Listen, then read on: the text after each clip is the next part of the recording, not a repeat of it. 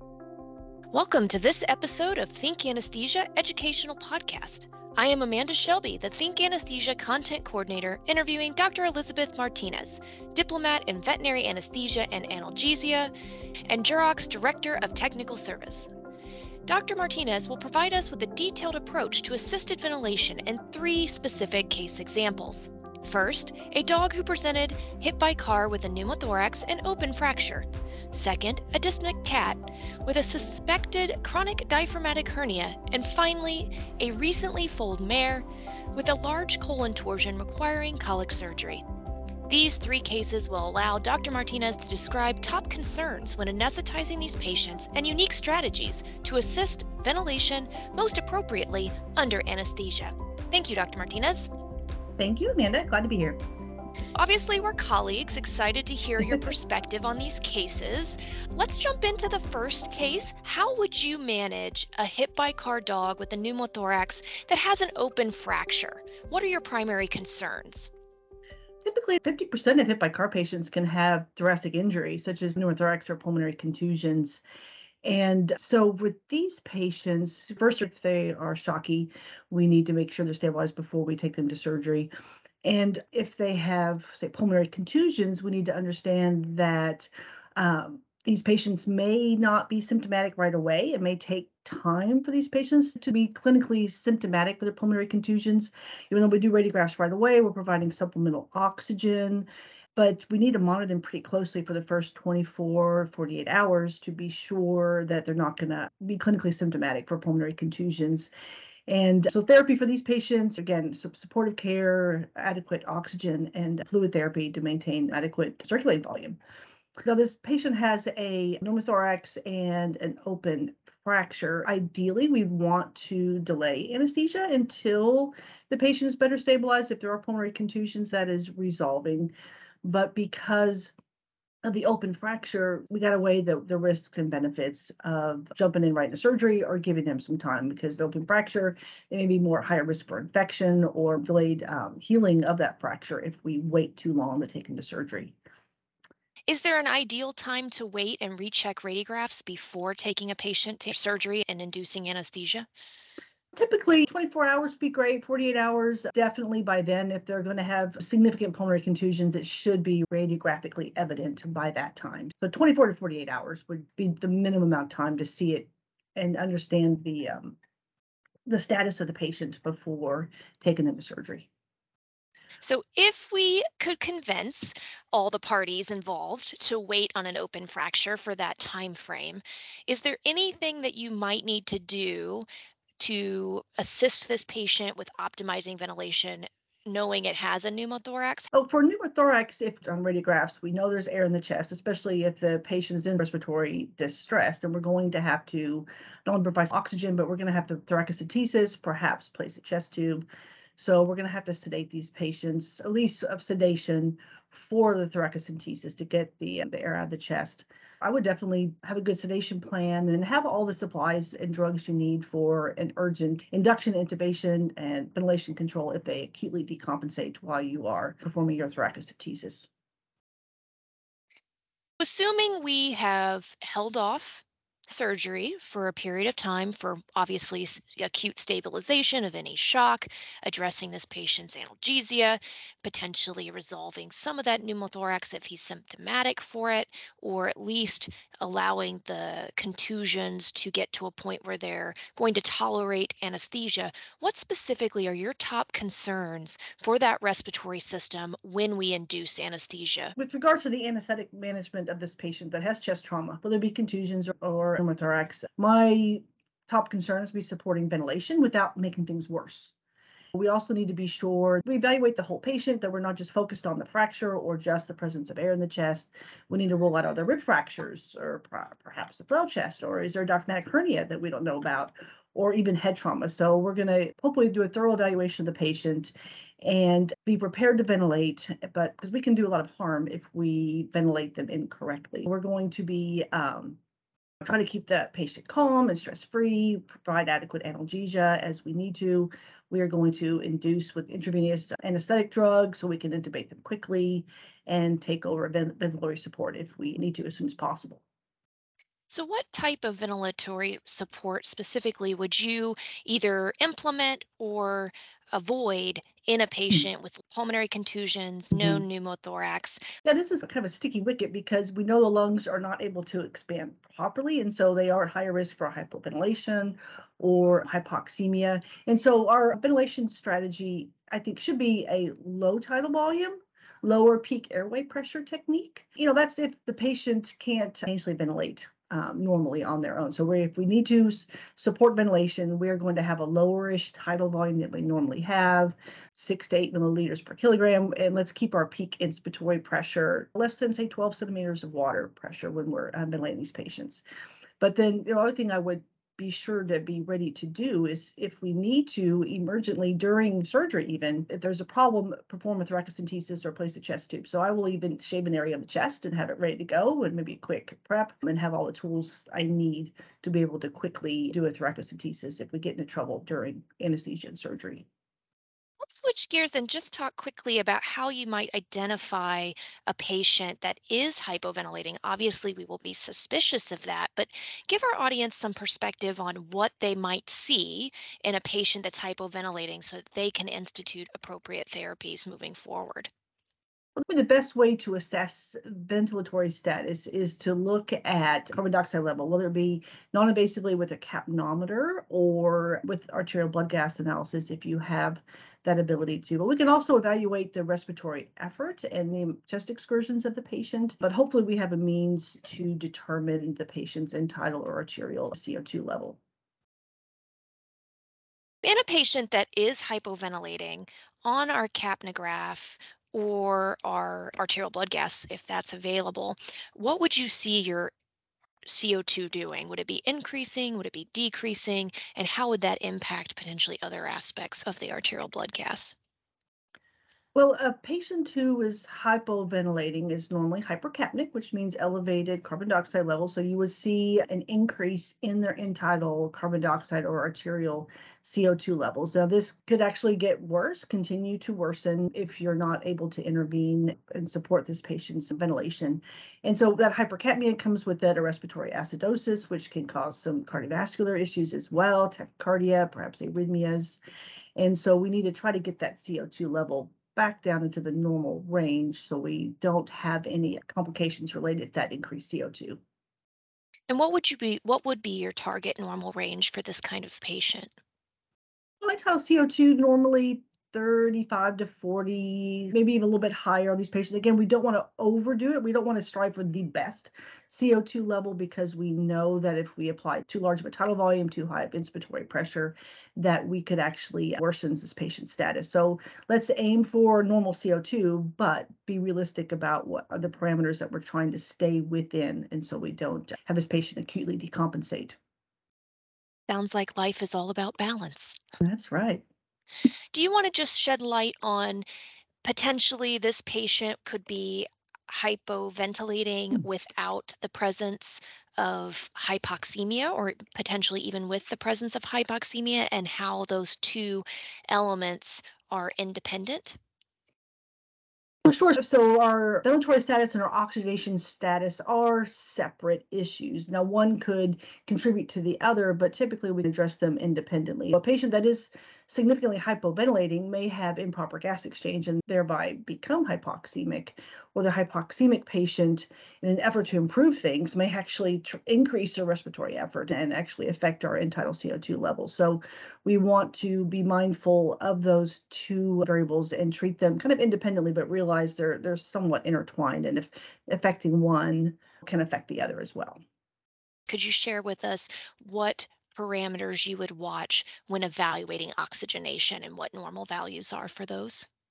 Our kind of beat by beat, breath by breath, non-invasive evaluation of oxygenation is with our pulse oximeter. Obviously, we can use our use other non-invasive means such as looking at mucous membrane color, but to get a better idea of oxygenation, we're going to look at our pulse oximeter, which measures the oxygen saturation of hemoglobin, which ideally that hemoglobin is fully saturated. So we're going to have a nice perky 100% on our pulse oximeter.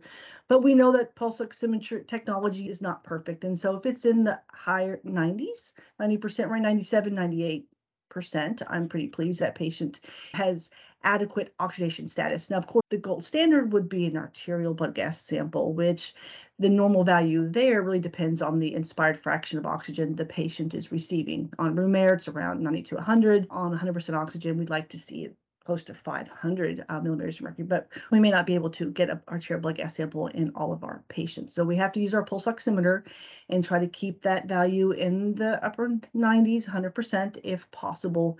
If it gets in the lower 90s, definitely below 90%, then that patient is hypoxemic and we need to act pretty quickly and go through our protocol for addressing hypoxemia.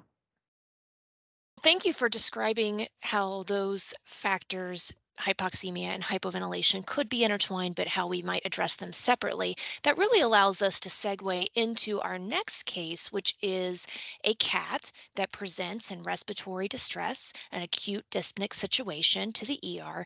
And upon radiographs and further evaluation, we discovered that it has a chronic diaphragmatic hernia. And the plan moving forward would be to resolve that could you touch just quickly on the differences between acute and chronic diaphragmatic hernia management from an anesthetic perspective? Well, sure. We know that patients that have chronic diaphragmatic hernias are much greater risk of complications or even death because of the effects of this long-term abdominal organ displacement into the thoracic cavity, which results in long-standing compression, really sets them up for higher risk of complications. And we know there's several studies out there that have shown, gosh, the mortality rate nearly double compared to patients with acute diaphragmatic hernias. We know these patients can acutely decompensate when they're anesthetized. Some patients with diaphragmatic hernias, chronic diaphragmatic hernias, can be subclinical. They may not show any symptoms at all. And then when you anesthetize them, suddenly things shift and the patient acutely decompensates. We know that this patient is already having trouble because the cat's in respiratory distress. And we also know that those organs that are displaced chronically may become injured. There could be, gosh, intestinal strangulation or obstruction. Liver lobe could be torsed. There may be a history of vomiting with these patients, chronic weight loss or vomiting, exercise intolerance. And so I must be mindful that there's always a possibility of aspiration pneumonia in these patients with chronic diaphragmatic hernias. So definitely chronic diaphragmatic hernias are higher risk patients and there's a lot of things that can go wrong and that therefore they have that higher mortality morbidity. Definitely highlights you're anesthetizing the whole patient and not just one specific disease or the most prevalent comorbidity that the patient's acutely presenting for Dr. Martinez, you mentioned being a chronic diaphragmatic hernia that the risks are higher, specifically in that postoperative phase. Could you talk to us a little bit about specific ventilation strategies for the intra-op period in this patient to minimize those postoperative complications and what those complications might be? Well, sure. Patients with a chronic diaphragmatic hernia, probably the biggest complication that we see is re-expansion pulmonary edema that can happen postoperatively. And so our strategy during anesthesia is to be mindful of that. And there are ways that we can help mitigate the risk of re-expansion pulmonary edema. And this really can start at induction. So we're going to provide some oxygen by mask or flow by or nasal cannulas. We're going to hopefully have a nice stress-free induction period. We're going to use appropriate sedative and analgesic drugs. We're going to induce these patients and quickly intubate and be ready to support ventilation as we need to. And we know that placing these patients in dorsal recumbency is actually the worst position to be. And we can definitely worsen their ventilation and oxygenation status by placing them on their back. So what I like to do is place, we call this reverse Trendelenburg position, where we're going to kind of tilt the head up, and sometimes the tables will tilt, or we have to get creative and use towels or sandbags or pillows to somewhat get the head and chest up to help keep the, the abdominal organs from further compressing the lung tissue. Gravity is dependable, huh? That's right, always dependable. and so we're going to have fairly conservative ventilation strategy for these patients we want to be mindful of our peak inspiratory or airway pressure. We may have a higher um, respiratory rate, possibly a lower tidal volume, to keep our peak airway pressure at a lower level, definitely less than 20 centimeters of water pressure. Some will even say less than 12 to 15 centimeters of water airway pressure. Our goal is not to necessarily reinflate the lungs overall, but to maintain normal oxygenation and normocapnia. And so, into that postoperative period, do these patients require chest tubes or any additional monitoring? I think we just have to be flexible and evaluate the patient status, sometimes just surgeon preference if we're going to place a chest tube in these patients. And then if there are chest tubes placed, we uh, need to monitor them appropriately, make sure they're working well, make sure that we're not having pneumothorax develop because of the presence of chest tubes. So again, it just depends on multiple factors of whether or not we're going to have those chest tubes in place. But definitely, as we're closing the patient, we remove all the air out of the chest, usually through a catheter, or through the diaphragm. We're going to get the air out of the chest before we close the patient. You did mention during that induction phase or in that preparation to induce, we need to try to keep their chest elevated over their abdominal contents. Obviously, the surgery is completed in dorsal recumbency, because you got to access the abdomen to then remove the contents that are just placed into the chest. Is there anything we can do during surgery as far as positioning to try to optimize that ventilation? I think the best thing again is to try to keep the head and chest higher than the lower part of the body. So again, if you have a working table that can tilt, we can tilt the table. There'll still be in dorsal recumbency. It's hard for surgery to be performed without the patient in dorsal recumbency, but we will try to keep them at the reverse Trendelenburg or the head up position as best as possible. So Switching gears, not that the cat doesn't deserve a lot of attention, and a chronic diaphragmatic hernia is a case that takes a lot of preparation and obviously brushing up on some of our ventilation strategies and how to implement those.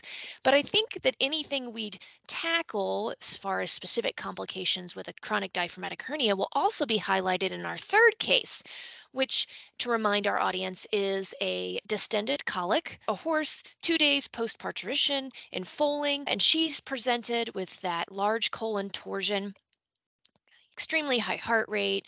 Let's just say she has the triple six rule, high heart rate over 60, lactate over six, PCV over 60. So that's my triple six rule. Not setting up for a great anesthetic candidate, but obviously a sense of urgency and ASA 5 uh, emergency. How would you approach general ventilation in a large animal patient, potentially different than a small animal patient? And then we'll talk specifically about that colic. Well, with regards to ventilation, I really find there's not a huge difference between large and small animal patients, but there's the requirement for patient size specific equipment and supplies. And because of patient size, we may be limited in our larger patients what ventilation strategies we can use for those patients. We just don't have the resources, the technology. For example, in a large animal patient, let's say a horse or a cow, we can't perform one lung ventilation. We have to ventilate all of it. And so even if we really would like to go in there and only ventilate those dorsal lung lobes, we're not going to be able to do that. With a horse, distended abdomen. What are you going to be battling in this horse when you induce anesthesia? What specific complications are you really keeping an eye out for? This postpartum mare with colic. We're going to be presented with a patient. She's painful, she's anxious, she's going to have metabolic derangements that we're going to have to evaluate because of both the colic and pregnancy and recent unfolding. So we're going to be looking at that minimum PCV total solids, electrolytes. Let's look at that calcium level and lactate. And so even before anesthesia, we're going to be giving her fluids, probably calcium prior to induction. And we also need to think about that foal. You know, the foal is going to have to be allowed to follow mom, or it's going to cause a lot of anxiety in the mom if we separate them prior to induction. So the foal's going to follow mom into the induction area. And then after mom's induced, we will usually sedate and bring the foal back to the stall. But far as complications that I anticipate in this particular patient, you can see a mixed bag. We can see hypoxemia, we can see acid base issues, we can see hypotension, hypercapnia, and of course, VQ mismatch. Immediately after induction, and we've intubated her, we're going to start mechanical ventilation right away. We're not going to wait. And because that severe abdominal distension, it's going to be really hard to give a what we would call a normal tidal volume. And we're going to have a really high peak airway pressure with that normal tidal volume. We know this going in, and we know there's not much we can do to correct this until we get the abdomen open and that colon is um, decompressed. And so I may even avoid getting a blood gas sample because I know it's going to be bad. I know I can't do much for that until I get that abdomen open. So I'll deliver with the ventilator reasonable tidal volume as best I can by keeping that peak inspiratory pressure at a reasonable level, usually 25, 30 centimeters of water and pressure for these patients. And but in the meantime, I'm going to focus on the cardiovascular um, status of this patient with fluids and positive inotropes will aid in tissue perfusion. Let's get as much perfusion as possible to those alveoli that we are able to ventilate. And this may also help correct any any coexisting metabolic acidosis that may be present.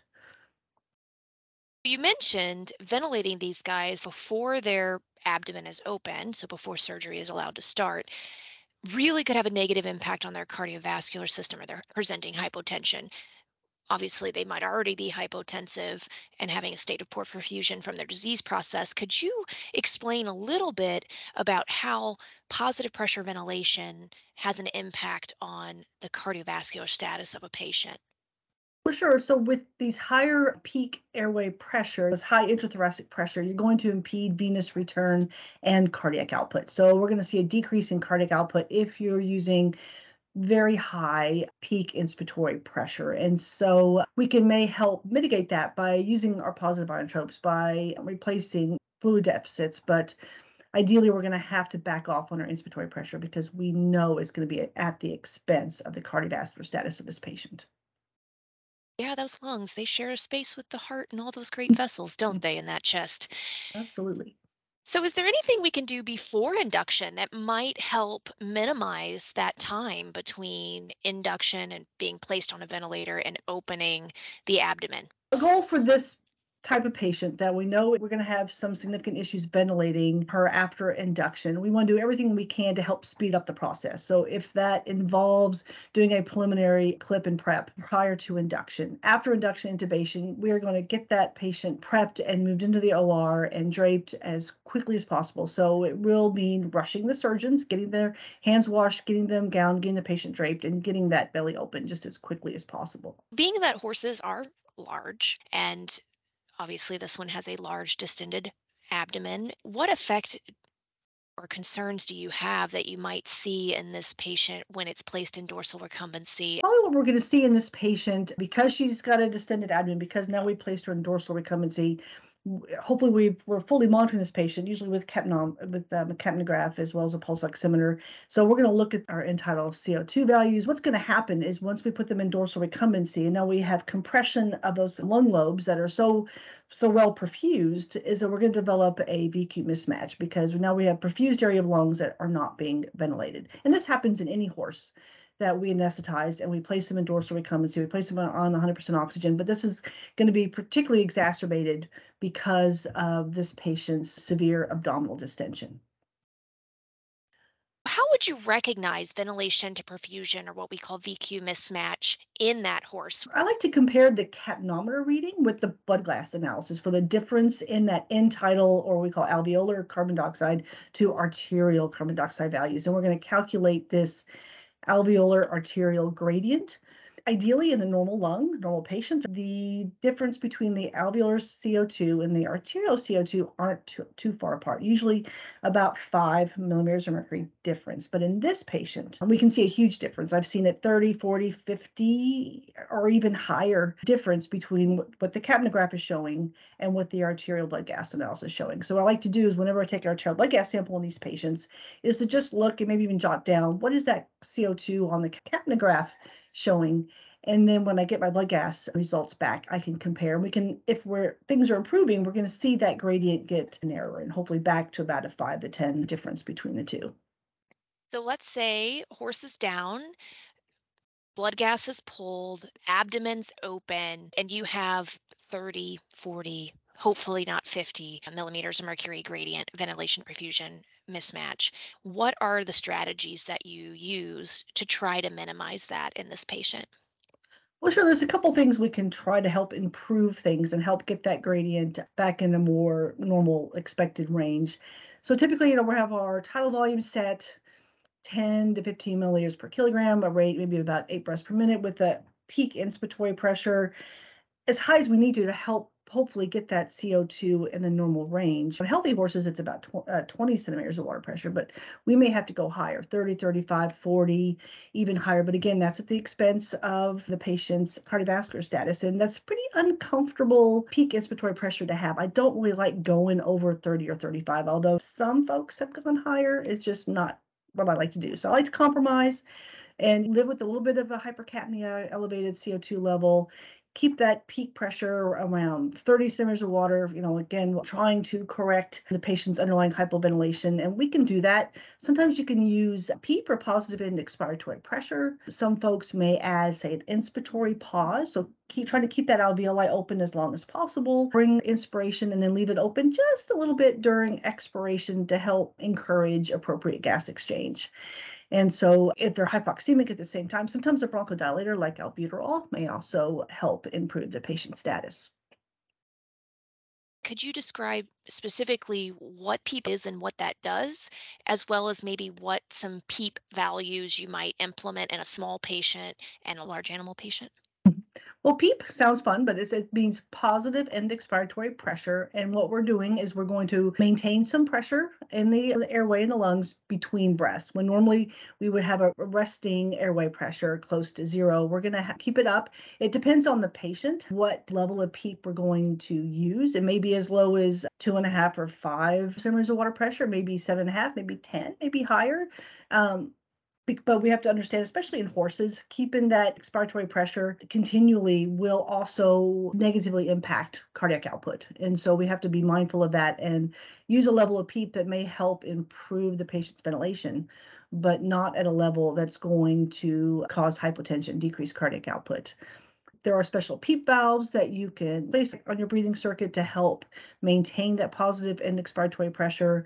Uh, if you don't have PEEP valves, you certainly can just put the scavenge hose in a certain level of water and make your own PEEP by doing that. So I don't use PEEP a lot. It had to be a fairly serious case because I know how it is going to negatively impact this patient's cardiovascular status. Dr. Martinez, if we move this horse to recovery, what are your continual concerns from a ventilation standpoint? We take a horse to recovery, we're taking off all of our supportive measures for this patient. We're not able to assist ventilation like we normally would. We're discontinuing oxygen delivery. And so prior to recovery, what I like to do is not wean the horse off the ventilator and just maintain normal mechanical ventilation up until the time we're rolling out the door. And then we quickly get them moved to the recovery stall. And I have ready in the recovery stall a demand valve with 100% oxygen. I will be able to deliver breaths to that patient with 100% oxygen. Instead of having them wean and breathing spontaneously while we're moving, they're going to be breathing in room air, which is much less oxygen fraction than what I can deliver with a demand valve. So I don't want to dilute what oxygen we already have there. And I want to be able to maintain good ventilation. So we'll move her into a recovery. She's been in dorsal recumbency. We're now going to place her in lateral.